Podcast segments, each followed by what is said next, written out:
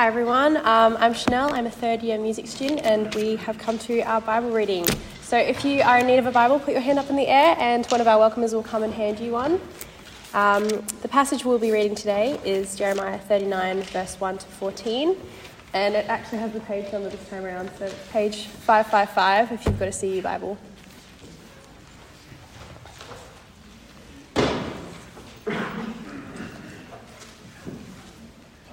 Also, Umbrella of Grace today. Um, there are a lot of really weird sounding names. Um, I'm not even sure of the pronunciation on some of them, so yeah, just bear with me.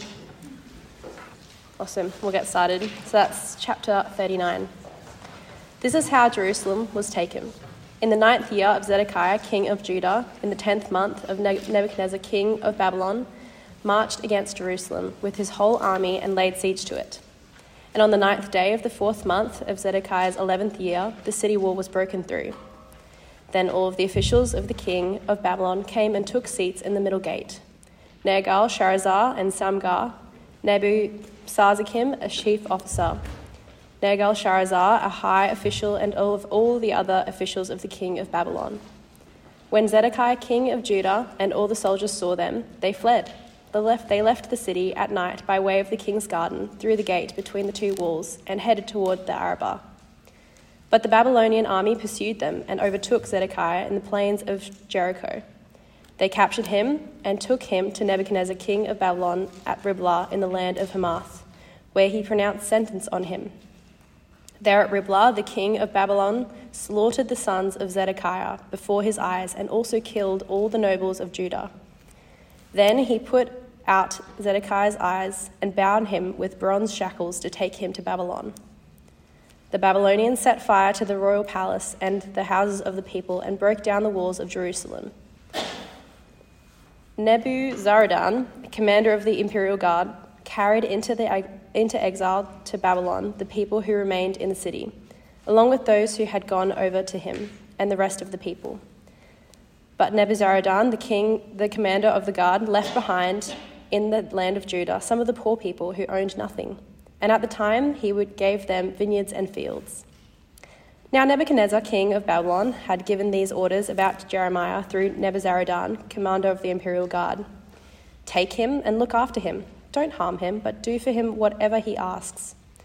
So Nebuzaradan, the commander of the guard, Nebuchadnezzar, how do you say that? A chief officer, Nergal Sharezer, and high official of all the other officers of the king of Babylon, sent and had Jeremiah taken out to the to courtyard of the guard. They turned him over to Gedaliah, son of Ahikam, the son of Shaphan, to take him back to his pe- home. So he remained among his own people. Well done. There was a reason we chose that passage. I wasn't being mean. It was actually because it was on page 555, um, which I thought was beautiful, and so that's the reason we chose it. It's not entirely true, and as we jump into the talk um, a little bit later on, you'll understand why we're looking at it. Uh, you would have noticed that this is actually finally the time where God's judgment falls. Uh, all this time we've been talking about it, uh, 38 chapters of it. It's until chapter 39 we actually see it happen uh, which means it's going to have some interesting things to say to us today. Uh, but I thought it'd be worthwhile, just before I even start the talk, um, to just pray for the new committee. We didn't do that just before, and I thought that'd be a lovely thing uh, to pray for them as a community uh, who will be led by them in the next year. So why don't you pray with me? Our Father in heaven, we thank you for answering our prayers uh, that you provided people uh, to nominate for committee and that you've given uh, the CU, um, the, I suppose, the wisdom and the means of voting to select these six people to lead us into next year. We pray for all of them that you protect them, uh, that you help them to be lovers of Jesus and lovers of your word, that you'll keep Satan and his influence far from them, that they'll be seeking after godliness and the glory not of themselves but of the Lord Jesus as they lead in service uh, like he did. We pray that you give them wisdom as they make decisions uh, and that you enable all of us through their leadership to continue to proclaim Jesus on campus, that more and more people may come to know him and be presented mature in him. And we ask this in Jesus' name. Amen. Excellent. Well, you've got an outline, and we'll be slowly working through that. Um, one spoiler alert is that point three right at the end has a large gap there. You won't be needing all of that, so feel free to flow on in if you're a rabid note taker. Um, but I want to begin with an observation that you may not have realized. Uh, you might not know this, but just about everything that you believe to be true is because somebody else told you that it was true.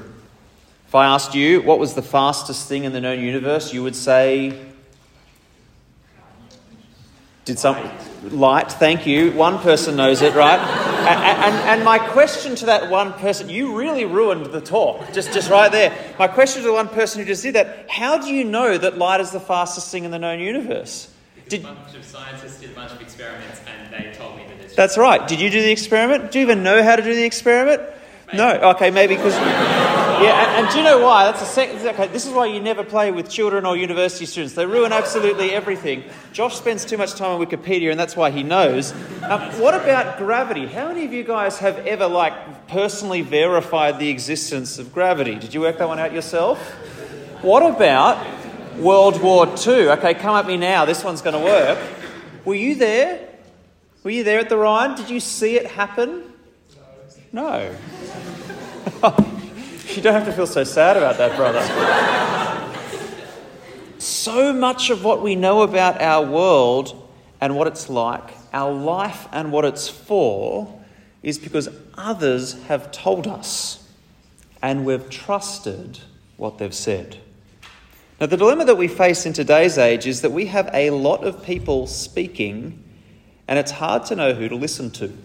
Uh, sometimes it's fairly obvious. My guess is that you probably want to pay attention to the guy who says there's this thing called electricity just before you shove a knife in the toaster. Uh, my, my, guess is somebody like Andrew Tate, you probably just want to kind of ignore him and everything that he, he possibly says. But, but when it comes to issues about the meaning and purpose of life, things start to get a bit more complicated. Who do you trust? Uh, in our age of the internet, we now live in a world where we are daily confronted with thousands of voices and opinions. Uh, I don't know whether any of these are people that you know, but there's some people that I know Ben Shapiro, Jordan Peterson, Cristiano Ronaldo, Selena Gomez, Kylie Jenner, and like I mentioned before, Andrew Tate. All of them are calling on us to listen to them, to not forget to like and subscribe, because what they have to say, according to them, matters to you.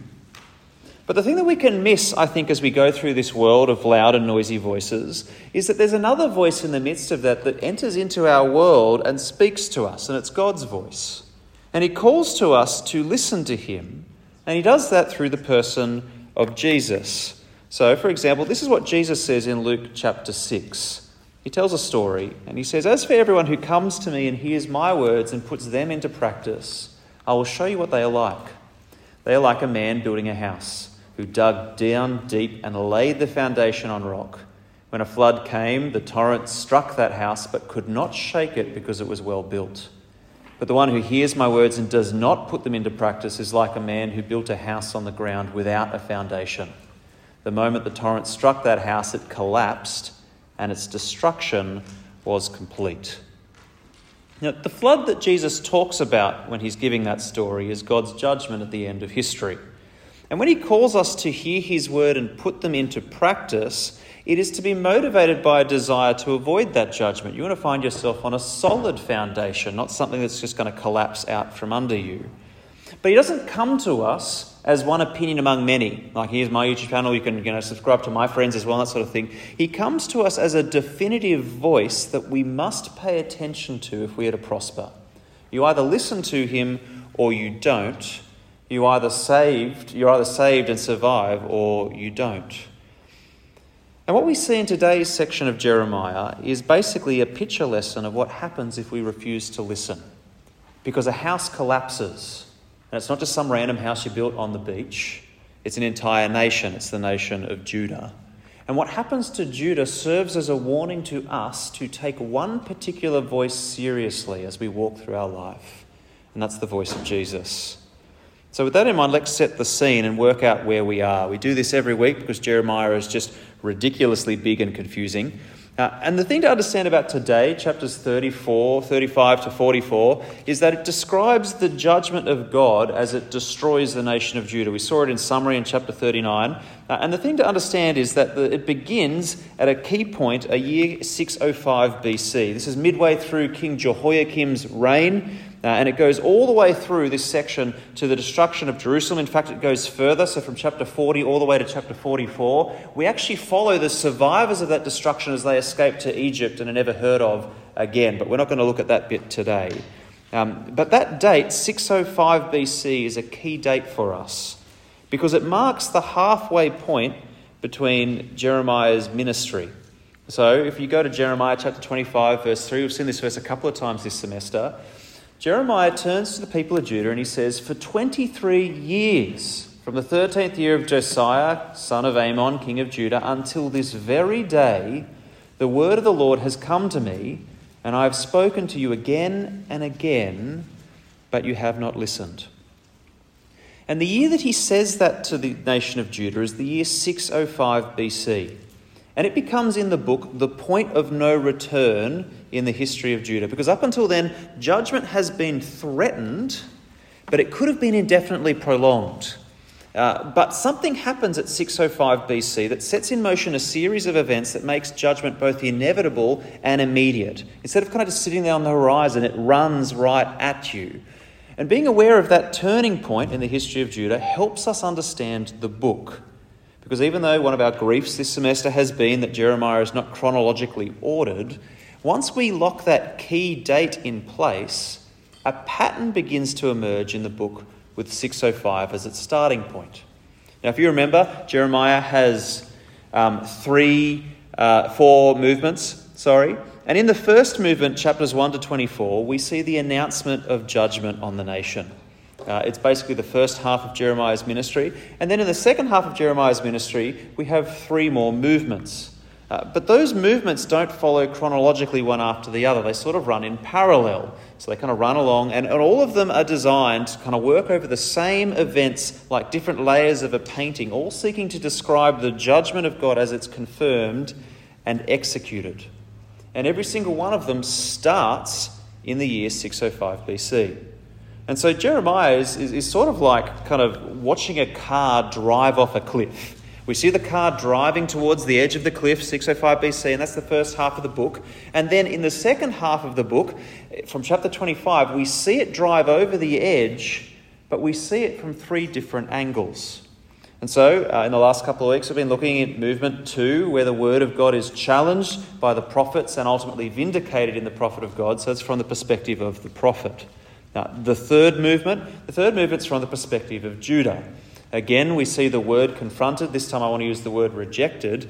Uh, but as it's rejected, it's ultimately vindicated and prevails over those who reject it. Judah is destroyed. And then finally, in the fourth movement, uh, we see it from the perspective of the nations, and this will be next week. We see God's judgment spread out from Judah across the known world, destroying everything in its path. And today we're focusing on the third movement, where we see the word of God rejected, but ultimately fulfilled, ultimately prevailing, and the nation of Judah destroyed. Now, the key theme of this movement is the theme of listening. And we know that because of how the movement begins in chapter 35. And it's a, it's a strange chapter because it's all about a drinking party. Don't know whether you knew that was in the Bible, but, but there you go. And what happens is at the beginning of chapter 35 is the word of God comes to Jeremiah and he tells him to bring a group of people called the Rechabites to the temple and indulge in a bit of wine tasting. Well, who are the Rechabites? Well, if you skim your eyes, kind of verse 6 to verse 11, you'll see some things about them. We work out that they're not Israelites, but they're living in Israel. And at some point down the line, their founding father swore them to be lifelong nomads. They can't build houses, they can't cultivate fields and vineyards. The only reason they're in Jerusalem at the moment is because the siege from Babylon means they can't kind of roam the prairies. But, but importantly, the other thing that they weren't allowed to do was drink wine, presumably because it was connected to the owning of the vineyards. Now, these are the ones, I suppose, that are always kind of asking for the non alcoholic drink option at, at, the party. And despite the spread that Jeremiah kind of puts on, he kind of fills the room filled with all these delicious wines, they refuse to drink. Now, I want to say that's a gutsy move, right? Because whenever a prophet of God asks you to do something, you better think twice about whether you say no.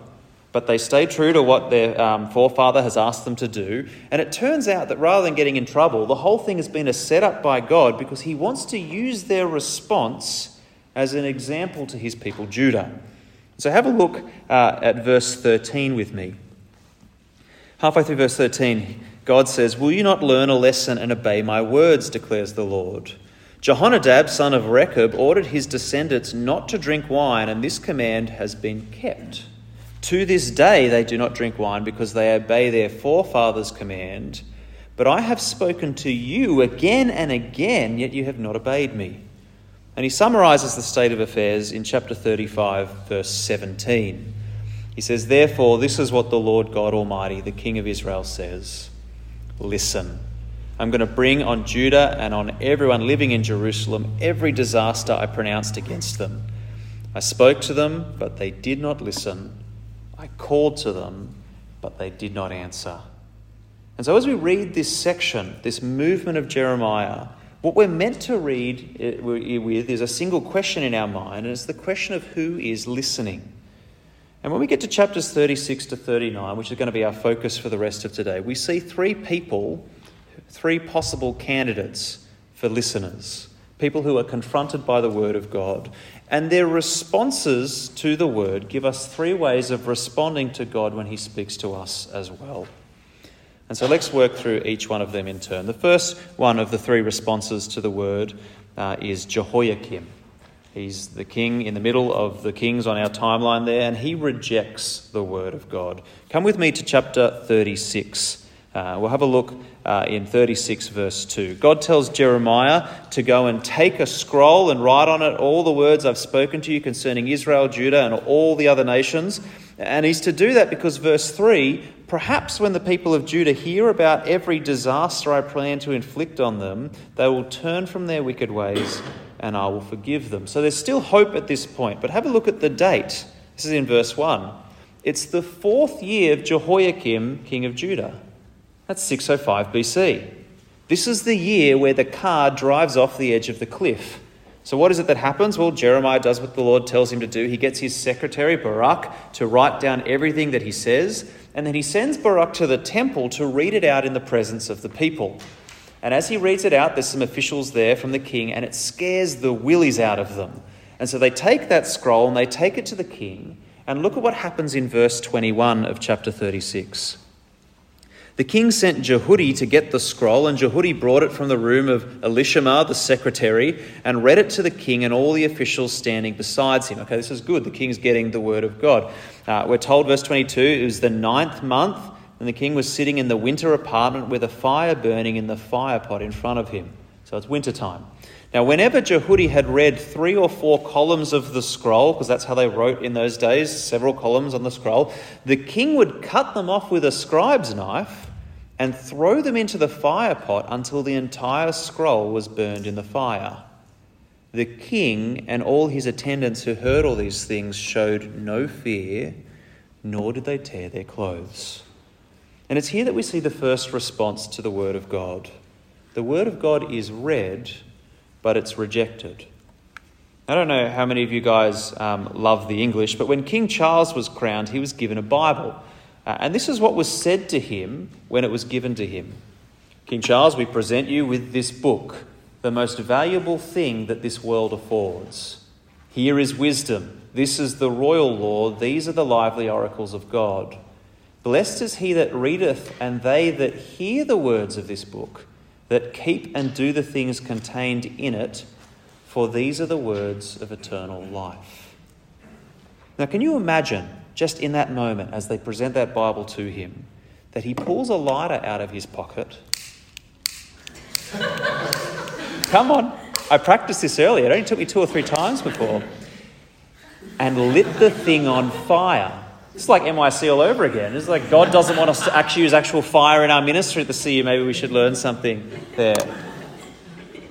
Can you imagine all the cameras, billions of people watching from around the world, and he takes the thing that is the most valuable thing that the world can afford and he sets it on fire? That sends a message, doesn't it? And that's exactly what Jehoiakim does.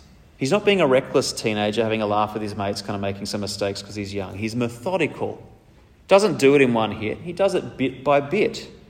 And he emphasizes by doing that his utter disregard and contempt for the word being spoken to him. See, I think most people would hesitate, right? I think that's true of even atheists. You just don't burn a Bible, but Jehoiakim, well, he does, because he rejects the word of God out of hand. You see, the way that the passage describes it back there in chapter uh, 36, verse 24, is that he is unafraid. Rather than ponder the possibility that the words of warning and judgment that Jeremiah speaks might actually be true, might actually be worthy of investigation, he is unmoved and unflinching. And sadly, this is the most common response to the Word of God when it's spoken today. Rather than ponder the possibility that the words of warning and judgment that it speaks might be true, might be worthy of investigation, we sit in judgment over the Word. We laugh at it. We say, well, that's a bit over the top, that's a disproportionate response. We kind of scoff at the idea of a God who judges. That's so outdated, that's so prehistoric. That's not a God worth worshipping. I want a God who loves me, who affirms me. Therefore, this thing can't be true. But the Bible labels that kind of response as foolish. And it actually tells us that the right response to the Word of God here, as it speaks to us, is fear. I don't know whether that surprises you uh, that our response to the Word of God initially and first and foremost should be fear, because I thought Christianity was, was about love and forgiveness. Uh, and it is. But don't forget the fact that the word that makes us wise for salvation, those lively oracles of God, do so because they warn us about the coming judgment of God. You see, we have to be fearful before we are freed. And that's why there's that beautiful line in Amazing Grace. You remember how it goes? "'Twas grace that taught my heart to fear. That's the judgment, that's the fear. And grace then my fears relieved. And do you see the logic? If we simply overlook or dismiss the warning of judgment that precedes the words of the gospel, then we can never receive the joy of salvation that follows when we repent of these things over here. And so let me ask you is that you? Do you, like Jehoiakim, reject the word? Consign it to the fire pit as you hear it. Don't want to pretend that this, you know, this is a problem for just people out there just because you're in here at the Christian Union at Campus Bible Talk. When you hear the words of God's warning, do you scoff? Do you minimize the urgency and the gravity of what it is that God says? Do you dismiss it out of hand as something not worth thinking about? Because if so, that's Jehoiakim. He rejects the word. And that's the first response. Second response is by the person of Zedekiah. He's the last king of Judah, and he neglects the word of God. Zedekiah is not like Jehoiakim. Jehoiakim was arrogant, he was overconfident. Zedekiah is a completely different beast. He is weak willed and cowardly. And we're going to go through the whole thing, but from chapters 37 to 39, we see Zedekiah seek out Jeremiah, actively look for him to hear the word of God. And he does it three times, and we see him ignore it three times.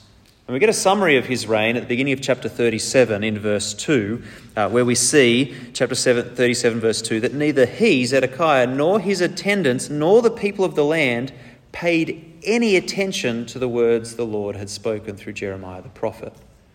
You see, Zedekiah neglects the word, and he does it because he's a people pleaser. He is constantly living in fear of others rather than of God. And we see it as the story plays out in these chapters. So let me kind of give you a brief summary of what we see in chapter 37 and 38. Beginning of chapter 37, Jeremiah is arrested. He's thrown in prison under false charges. It happens during the siege of Jerusalem, so we're kind of like a year out from the whole thing just going bust. And it's at this point that while he's in prison that Zedekiah comes to visit him. And he says to Zedekiah, Look, you know, you imprisoned me, whatever. My conditions are horrible. You need to move me. And so Zedekiah does. But then the next bit, at the beginning of chapter 38, Zedekiah's officials come to Zedekiah and they're not happy with the words that Jeremiah has been speaking. So they say to Zedekiah, Jeremiah needs to die.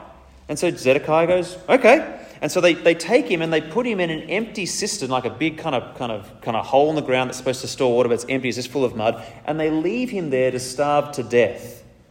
But then another official comes straight after called Ebed Melech. He's an Ethiopian. Your translation NIV will say Cushite. And he finds out what they've done and he goes to Zedekiah and says, You know that putting him there will mean that he'll die, right? We need to get him out. And so Zedekiah goes, okay. And, and so Ebed Melech goes and he, and he pulls Jeremiah out. And it's at this point that Zedekiah has his longest conversation with Jeremiah. And, and despite just his, his just complete weak wilderness, God gives him an out. Have a look at what he says in chapter 38, verse 17. Chapter 38, verse 17. This is what the Lord God Almighty, the God of Israel, says. If you surrender to the officers of the king of Babylon, and your life, uh, your life will be spared, and this city will not be burned down, you and your family will live. But look at how he responds down in verse 19. King Zedekiah said to Jeremiah, I am afraid of the Jews who've gone over to the Babylonians, for the Babylonians may hand me over to them, and they will mistreat me. And it gets worse because then he says to Jeremiah after that, I'm actually so scared of my current officials, the ones that haven't gone to Babylon, the ones that are still with me, that I don't want you to tell them that we've talked. If they ask, just lie about it. And so you've got the word of God and the prophet who speaks it. Just basically bounced around like a ping pong ball. You thought the speed of light was fast. This guy's flipping faster than a Rubik's Cube at a competition. And, and, and all because Zedekiah lacks the conviction to respond to it correctly. He has fear but it's the fear of here and now and the people around him and not of God and his word. And so rather than trust God's word and act on it, save himself and his people, he neglects it and considers other voices around him as more important and he lets them crowd it out. Now, even though this response isn't as common as an outright rejection of the word, I think it's just as deadly. And the difference is that it's deceptive. It actually starts with a regard for God's word Zedekiah seeks it out. He doesn't do anything with it. I, I think I want to call this the nominal believer response. This is somebody who respects the word. And kind of when you look at their life, though, you're kind of left scratching your head and going, ah, oh, something doesn't really add up. Do they even believe what they say they believe? It's the sort of person who, when they hear the word, it hits their ears, but it never penetrates to their heart. They agree with it, but they never obey it. And so Christianity just becomes compartmentalized. It's a part of you, but it never has any influence on the rest of you. And what I want to say is that this is a particular danger for you if you call yourself a Christian. Now, we know that the Word of God is important, don't we? And so, like Zedekiah, we keep coming back to hear it, whether it's at church, whether it's at Christian Union, whether it's in, you know, even in your own personal quiet times at home. And you might even find it comforting when you read it, but at the end of the day, you're not listening to it because you're not putting it into practice. You're not letting it flip your life upside down like it's done to so many people throughout history and ages. It might become a thing that quiets your conscience, but it's not something that ever completely changes your life. It's there, but it's neglected. And so ask yourself at the end of a Bible talk does the Word of God that you've pulled out of that basket just go back into the basket? Does the Bible that you have in front of you just go back into your bag without ever having changed you. Because that's the second response it's the word neglected. Now, before we move on to the third response to the word, I think it's important to see what happens to those who reject the word and neglect the word. Because they are different responses, but functionally what they're doing is the same thing, right? It takes different forms, but fundamentally, whether you reject it or neglect it, you're refusing to listen to God when He speaks. And so, throughout this section, it's really fascinating if you have the time to kind of read through in a detailed way. There's this ongoing battle between the Word of God and those who refuse to listen to it. The Word is constantly under attack. People are constantly trying to get rid of it. So, for example, Jehoiakim, we've already seen, he tries to burn it. And then after that, this is what we didn't see, he tries to find Jeremiah to arrest and kill him. Zedekiah, his officials, they try to silence the word by arresting the one who speaks it and putting Jeremiah in a pit where he'll die. But here's the really cool thing about this section of Jeremiah every time someone tries to destroy the word, the word prevails. So let's have a look at what happens. Go back to chapter 36. Chapter 36, verse 26. 36, 26. Uh, Jehoiakim, he's just burned the scroll. He sends people out to arrest uh, Jeremiah and Baruch. He can't find them.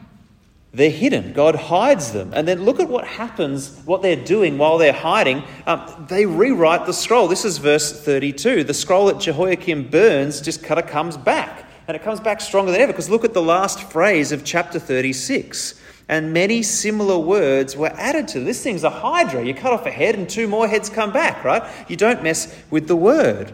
What about Zedekiah? Well, if you flip over to chapter 38, uh, we see Jeremiah. He's finally rescued from the pit. And look at what he says to Zedekiah. Chapter 38, verse 22. Chapter 38, verse 22, and it's the poetry bit, just a bit halfway down the verse. Jeremiah says, They misled you and overcame you, those trusted friends of yours. These are the ones that you feared, Zedekiah, and they stuffed you around. Your feet are sunk in the mud, your friends have deserted you. So who ends up in the cistern filled with mud by the end of the story? It's not the word of God, it's not the one who speaks it, it's the one who refuses to listen. It's a great reversal the word under attack, but the word comes out on top. And I think that's the whole point of chapter 39, which we read before. It seems like a mundane report of history with a whole bunch of unpronounceable names, and we just see yet another city in the swathe of history just get destroyed. But what that chapter is saying is that the word prevails no matter what you do to it. No matter how you ignore it, try to suppress it, try to destroy it, it's not going away and it will come true. And so, for 38 chapters, we have seen Jeremiah say that when God turns up in judgment, he is burning this place to the ground, and everyone ignores it, but it happens. And the cool thing about chapter 39, I hope you notice it, is that Jeremiah survives the siege. And he's actually treated kindly by the king of Babylon and Nebuzaradan, his kind of commander in chief. And all of that is there designed to, to tell you one thing that you cannot do away with, the one thing that you cannot ignore, the one thing that you cannot reject, the one thing that you must pay attention to is the word of God when it speaks. This is why I kind of roll my eyes a bit, actually, whenever I read stuff in, in, in books by atheists or articles on the internet to the effect that Christianity is a generation away from dying out. Because it's just, it just doesn't pay attention to how the word functions, not just here in the Bible, but in history. I mean, one of the fascinating stories, you know, uh, Frederick Nietzsche, right? The guy who said God is dead. Do you know what happened? He spent the last 11 years of his life in an insane asylum. And it's this generation on who's dead, God or Nietzsche? It's Nietzsche. The new atheists always saying that we don't need religion anymore, reading articles in the last couple of years that the movement of the new atheists is dying. They didn't even last two decades, and Christianity's been going for 2,000 years.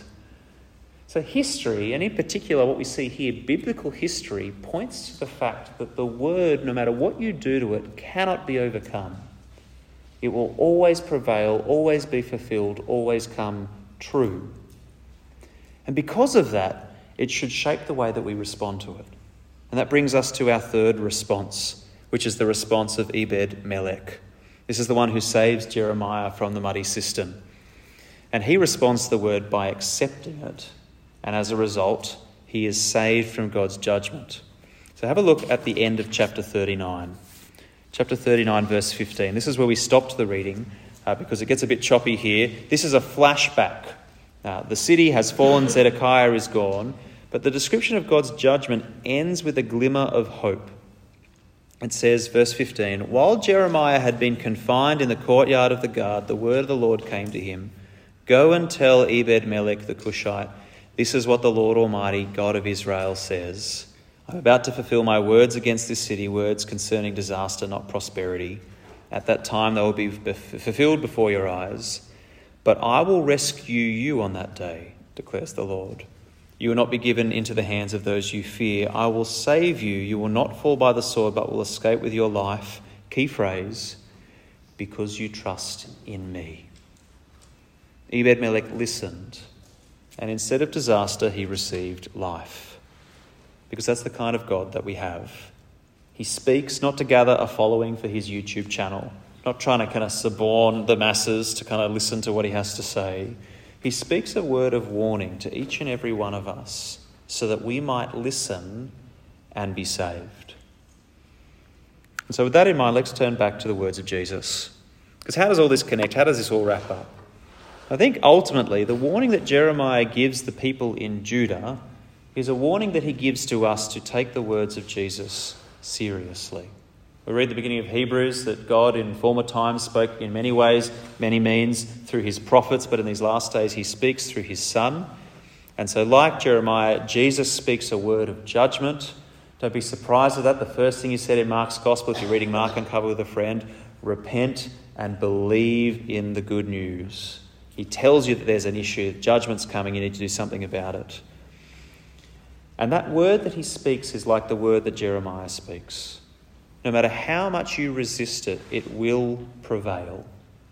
And so, what happens to Judah on a national scale will happen in the future on a global historical scale when Jesus returns to judge. That's the inevitable truth of the Word of God. But the kindness of God to us is that He has shown us that process in the history of His own people in the book of Jeremiah, so that when we hear Him speak through His Son Jesus finally and completely, we can look at the pattern and we can see the warning and we can see the word challenged, but we can see the word prevailed so that we might have confidence and reason not to do what they did build their house on the sand, reject the word, neglect the word, but instead to build our house and our life on the rock, the saving gospel, the words that Jesus speaks. And it's important that we understand this, I think. This isn't just for people who aren't Christians, but for those of us who already are. This gives us certainty, it gives us confidence, it gives us thankfulness that God, before Jesus even turned up, had laid out the system so that we could see the power of His word, the nature of it, that we might respond when the time came for the salvation of the world. And when that torrent and that flood swept through and took out the world, which it will do at some point in the future, we don't know when, we can stand firm and confident knowing that we are on the one thing that's solid and the one thing that cannot be swept away. And so, as I finish, let me remind you to like and subscribe.